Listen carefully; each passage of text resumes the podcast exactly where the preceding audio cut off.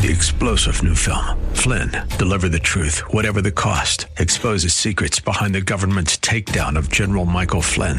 Flynn knew what the intel world had been up to. He ordered the first audit of the use of contractors. This set off alarm bells. He told the truth. He was the most dangerous person for Donald Trump to hire. They had to get rid of Flynn. Flynn, deliver the truth, whatever the cost. Available now. Watch it today. Go to salemnow.com. Salemnow.com. Today on Ring of Truth with Pastor Dan Sexton. When John wrote this gospel, uh, the Apostle Paul had already completed all of his missionary journeys. Uh, the Apostle Paul was martyred at this point, he's with the Lord. Uh, so, as John is writing this, the gospel has already spread throughout the whole Roman Empire. There's churches all over the Roman Empire. The life of Jesus is a well known story in the world at this time. Have you ever wondered when each of the four Gospels were written and how they all intermingled with each other chronologically?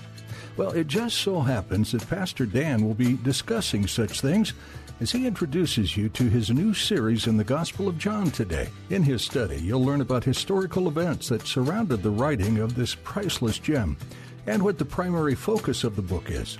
Be sure to tune in regularly for a theologically rich study of John's Gospel. Now, here's Pastor Dan in the book of John, chapter 20, for today's edition of Ring of Truth.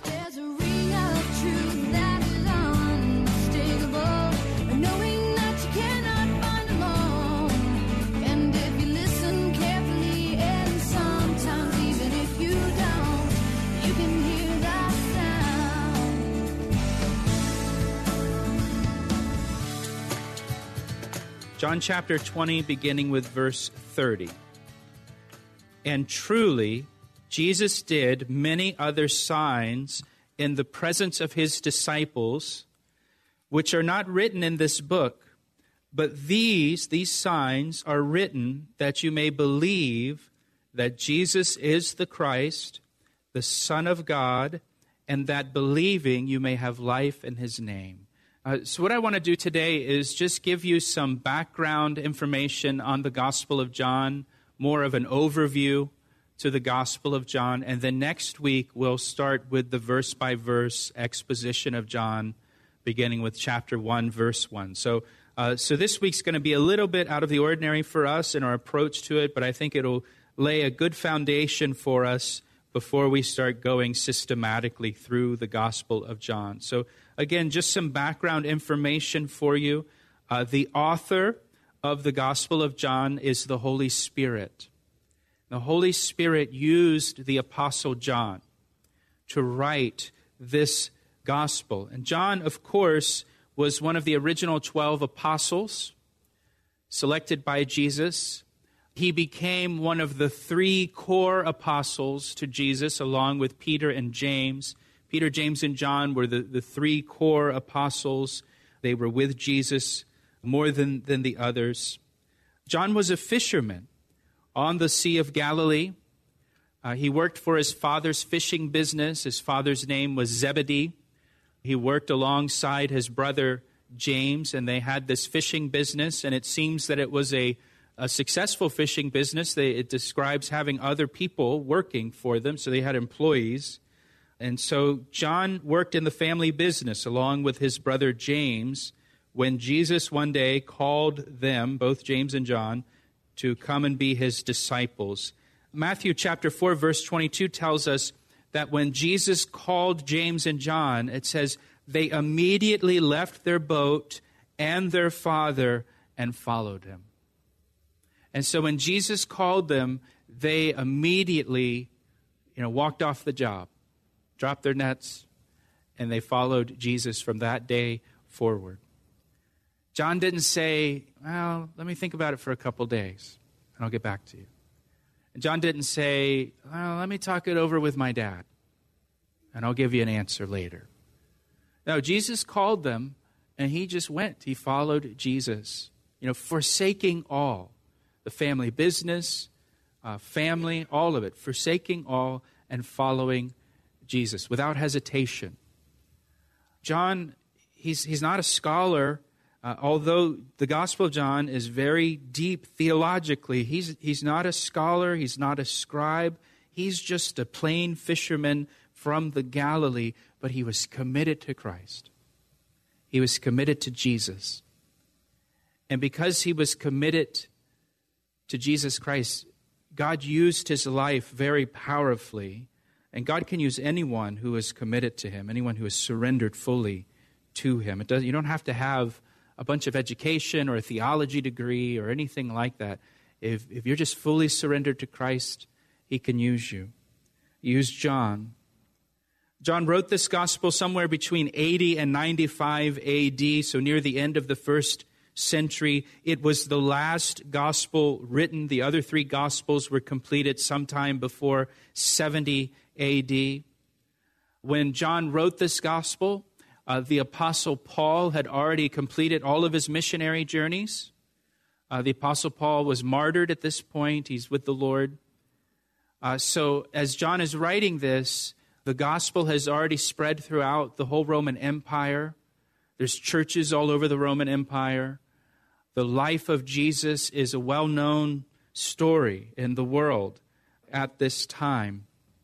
Also, when John writes this gospel, uh, the rest of the New Testament was already written, uh, except for the writings of John. John's the last New Testament writer. But everything else is already written at this point, uh, except for John's writings. So John wrote the Gospel of John that we're going to study, 1st, 2nd, 3rd John, the letters, and the book of Revelation that we finished last week. So when John writes this gospel, everything else in the New Testament's already pinned. Uh, he's the last New Testament writer. Uh, also, when John wrote this gospel, Jerusalem was already destroyed by the Romans. Jerusalem was destroyed by the Romans in 70 AD. Again, John's writing maybe 80 to 95 AD, so 10, 20 years after the destruction of Jerusalem. He writes this, this gospel. The temple was destroyed when John wrote this. Uh, the Levitical priesthood was gone. The sacrificial system of the Jews was gone. The Jews no longer had a place they could go to to worship God. It was gone when John wrote this. All of that was gone. And that, that's important because John wrote this gospel to Jews primarily. As you're going to see as we study through this book, you're going to see that this is a, it's a Jewish book. Uh, it, it, it's filled with Jewish references and Jewish symbols and Jewish customs. The reader is expected to understand the significance and meaning of all of these Jewish references. Uh, so it's written really to a Jewish audience. Uh, not only that, John structures the whole gospel, as we're going to see, he structures this whole gospel around different Jewish feasts in Jerusalem. So the whole thing's structured around Jewish feasts in Jerusalem. The other gospels, the other three, are centered primarily in the Galilee. John's gospel is centered in Jerusalem, usually at the temple during a feast time. And I'll, I'll just, I'm going to give you your first list here, just to give you uh, an example of what I'm talking about. So if you're taking notes, here we go. Chapters 2 and 3 Jesus goes up to Jerusalem for the Passover feast. So that's the background to chapters 2 and 3. It's, it's the Passover in Jerusalem. And in chapter 2, that's when Jesus cleanses the temple for the first time. That's when Jesus says, uh, Don't make my father's house a house of merchandise. Chapter 3, that's when he has the conversation with Nicodemus. And Nicodemus is a Jewish priest, he's a Jewish teacher. And remember, he tells Nicodemus, You must be born again. That conversation takes place in Jerusalem during the Feast of Passover. Then in chapter 4, Jesus leaves Jerusalem after that Passover to go back home to the Galilee, and he passes through Samaria, where he ministers to the woman at the well, the Samaritan woman at the well. Again, that's as he's leaving a feast in Jerusalem that he passes through Samaria and ministers to her. In chapter 5, we see Jesus in Jerusalem once again to celebrate a Jewish feast. It doesn't tell us what feast it is, but he's in Jerusalem again for a feast That's when he heals the paralyzed man by the pool of Bethesda there in Jerusalem near the temple. And remember, he healed him on the Sabbath day, and it creates this whole controversy about the Sabbath day. Uh, then in chapter 6, we're told it was near the time of the Passover. Again, a Jewish feast. So it's near the time of the Passover. And It's in chapter 6 that Jesus feeds the 5,000. And then he goes into the uh, synagogue in Capernaum and declares that he is the bread of life and that he's the true manna from heaven.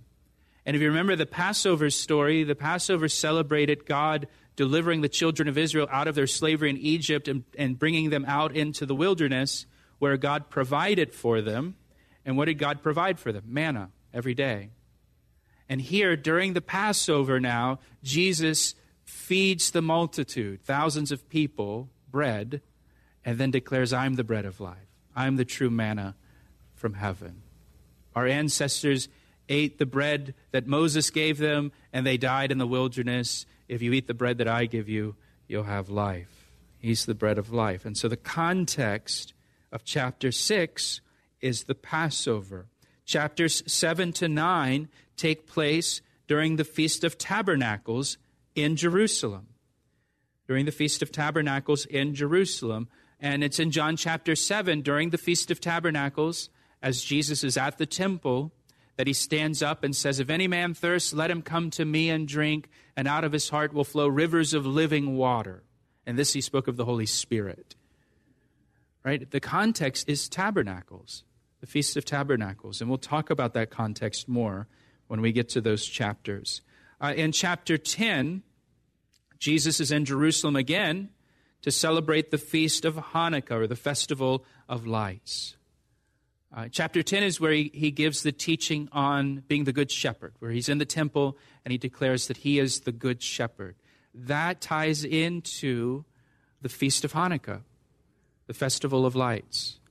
Just you guys are the second service, so I'm not as concerned about time here. So I'll give you a little uh, sneak preview that I didn't give the first service. John chapter 10, it's the Festival of Lights, it's Hanukkah, which is a time when they celebrate the rededication of the temple in Jerusalem uh, under the Maccabees. And during the feast of Hanukkah, the priests in Jerusalem, they would read Ezekiel 34 as a lament and Ezekiel 34 is about the shepherds of Israel failing to shepherd the people. And it's in Ezekiel 34 that it talks about God will become the shepherd of the people of Israel. And it's and Jesus is in the temple when he gives his teaching on being the good shepherd. He said, I'm the good shepherd. So he said, I'm, I'm the Lord who will come and shepherd his people. So that's the context. That's the context of John chapter 10. Uh, then when we get to chapter 12, through the end, through really chapter 20, almost the end of the book, chapter 12 to chapter 20, Jesus is in Jerusalem for the final week of his life, that final Passover, where he's arrested, crucified, buried, and resurrected. So when we get to chapter 12, Chapter 12 is his triumphal entry on Palm Sunday. He's crucified on Friday, he's resurrected on that next Sunday. So, chapter 12 to chapter 20, that's all just the last week of Jesus' life. Uh, and so, you know, the whole story in the Gospel of John is within the context of, of the Jewish feast. It's within the context of Judaism. It's, it's, you know, it's, it's built into the different Jewish feasts. And so understanding that context and understanding that background will be important for us to understand what John is saying in his gospel. Now, if you're not Jewish, which I'm assuming most of us aren't, or you don't really know the customs of Judaism, that's okay. You're going to be all right. Uh, I'll try to bring some of that stuff out as we go through the Gospel uh, of John. We'll try to look at some of the Jewish context of what's taking place. But even if you don't know that context, don't forget the Gospel of John is still the Word of God. and it's alive and it's powerful and it doesn't return void, right? And so, even without that context, God's still going to use His word powerfully in our lives. Pastor Dan will share the second half of today's message in just a moment. But first, he'd like to take a moment to tell you how you can receive prayer for your needs. Do you need prayer today? Every week we receive prayer requests from our listeners. If you need prayer for anything at all, we would like to pray for you right now. You can share your prayer requests with us through our website, calvaryec.com. Again, that's calvaryec.com, or through our church app, or by calling us at 410 491 4592. And can I ask you to pray for us as well? Pray for the Ring of Truth radio ministry as we bring the Word of God to those who need it. Thanks, Pastor Dan, and thank you for praying. Now, let's finish today's message. You know, one of the things I love about the Gospel of John, one of the things I think that is so amazing about the Gospel of John is that it does have this, you know, kind of this deep, profound context to it, but at the same time, its statements are so simple that a, a child can understand what it's saying.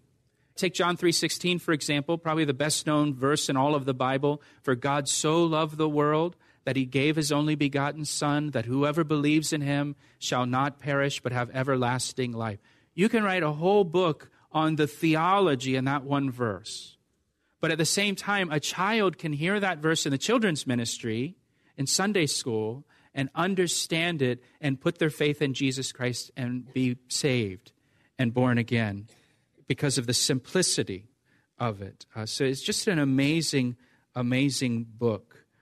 So, chapter 20, verse 30 and verse 31 that we're looking at today, the reason we're looking at these verses today is because in these two verses, John clearly states the purpose of the book, the reason he wrote this book, wrote this gospel. And so these verses give us just a very good foundation and understanding of why John wrote this gospel. Again, look at verse 30.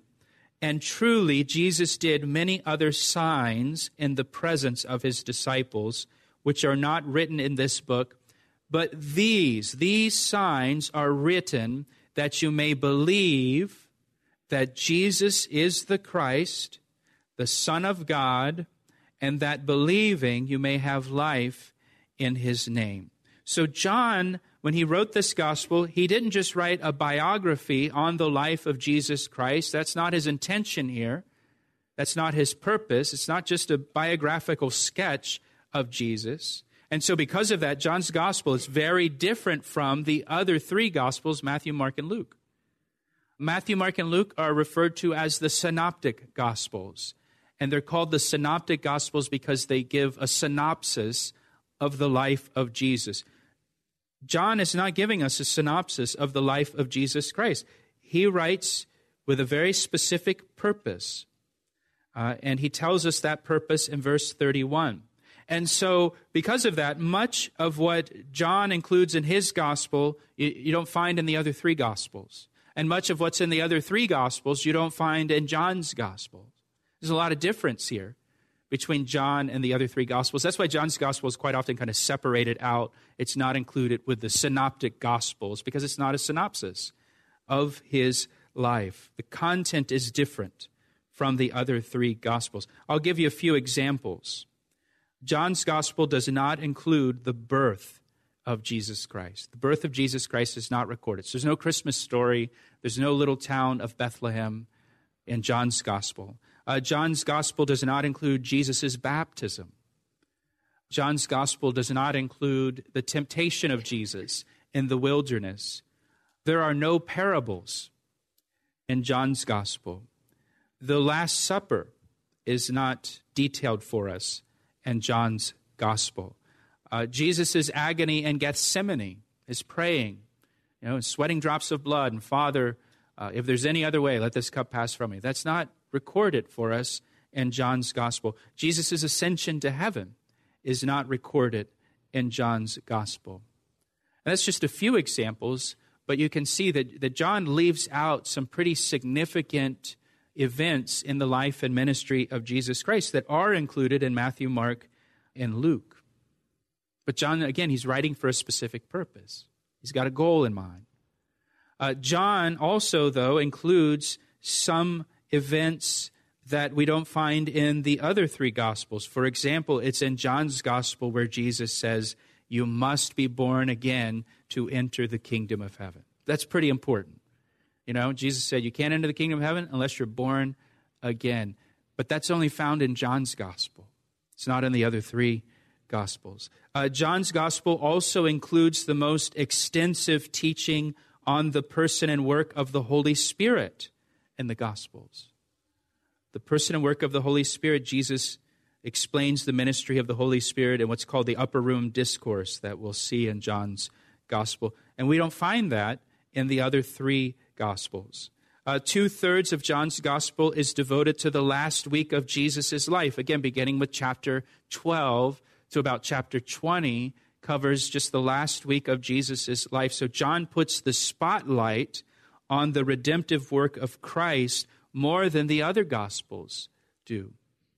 So John is uh, very selective and very deliberate in what he did include in his gospel account.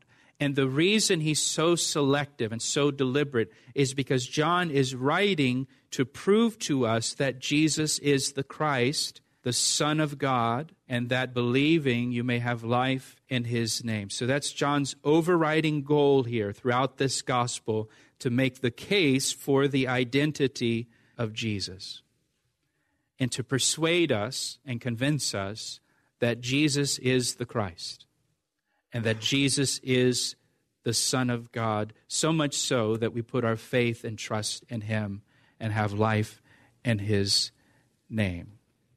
Now, what does that mean that Jesus is the Christ? Well, the word Christ is a title. It's a title. It's the New Testament word for Messiah. It's a title. It's the New Testament word for Messiah. Christ is the most common title for Jesus in the New Testament. It's used 569 times in the New Testament. It's used so often that many people think that Christ is Jesus' last name, right? That Jesus is his first name, Christ is his last name, his middle name is Holy, right? It's not his last name, it's his title. It means Messiah. So it's saying that, you know, Jesus the Christ or Jesus the Messiah. And the word Messiah means anointed one. He asked me how I know, and I say it rings truer than the finest crystal. That's all we have time for today on Ring of Truth. Thanks for joining Pastor Dan as he continued his verse by verse, chapter by chapter study of the book of 1 John. If you'd like a copy of today's message, you'll be able to find it on our website, calvaryec.com. You can also subscribe to our podcast on iTunes so you never miss an edition of this program. Every time we post something new, you'll be notified. We'd love to hear from you too and learn how Ring of Truth has impacted your life. Please take some time soon to give us a call at 410 491 4592. Please let us know how we can be praying for you too. And if God's doing something wonderful, we'd love to rejoice with you. That number again to reach us is 410 491 4592. Do you live in the Baltimore, Washington area? If so, you're invited to join us here at Calvary Chapel this Sunday at 9 or 11 a.m. for a time of worship and Bible study. Calvary Chapel is located in Columbia, Maryland, only minutes from Route 95, Route 29, or Route 100. Find out more at our website. One more time, that's calvaryec.com. With that, our time with you has come to an end. Tune in next time to learn more from the book of 1 John with Pastor Dan, right here on Ring of Truth.